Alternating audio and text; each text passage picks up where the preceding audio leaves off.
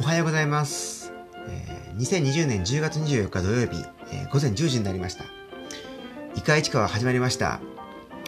この番組は市川市の生かした人や場所、イベントのお話やですね、えー市川市で街づくりの活動をしている、え NPO 法人フリースタイル市川の活動報告なんかをしている番組です。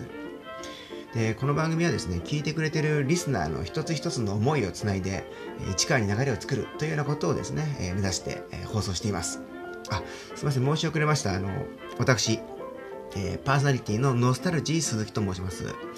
はい、で今日のですねノスタルジー鈴木の体温が35度8分ありました、はい、そして外の気温今測ってみたところですね、えー、と午前10時少し前測ったところ18度だったので、えその差12.8度。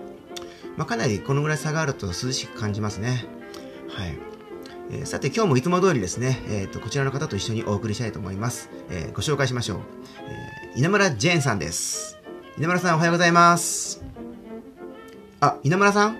あれ？おかしいな。稲村さんがちょっと今、あれ？さっきまでこのスタジオに一緒にいたのにいなくなっちゃいましたね。えっ、と、どうしちゃったんだろうな。あ、そうでした。今日はそういえば稲村さん言ってましたね。全日経ホールでですね、えっ、と、ちょっと用事が、大事な用事があるんで、だと言ってました。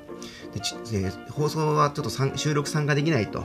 で、そちらの全日経ホールの方に行かなきゃいけないんだということでですね、えっ、と、今、まさにこの時間行ってるみたいですね。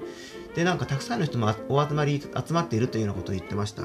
で、えっ、と、まあ、特に呼ばないけど、なんか、あの、時間があればノスタルジー鈴木も来ていいよなんてふうに言われているんで、ちょっと私もこれから急いで駆けつけたいと思います。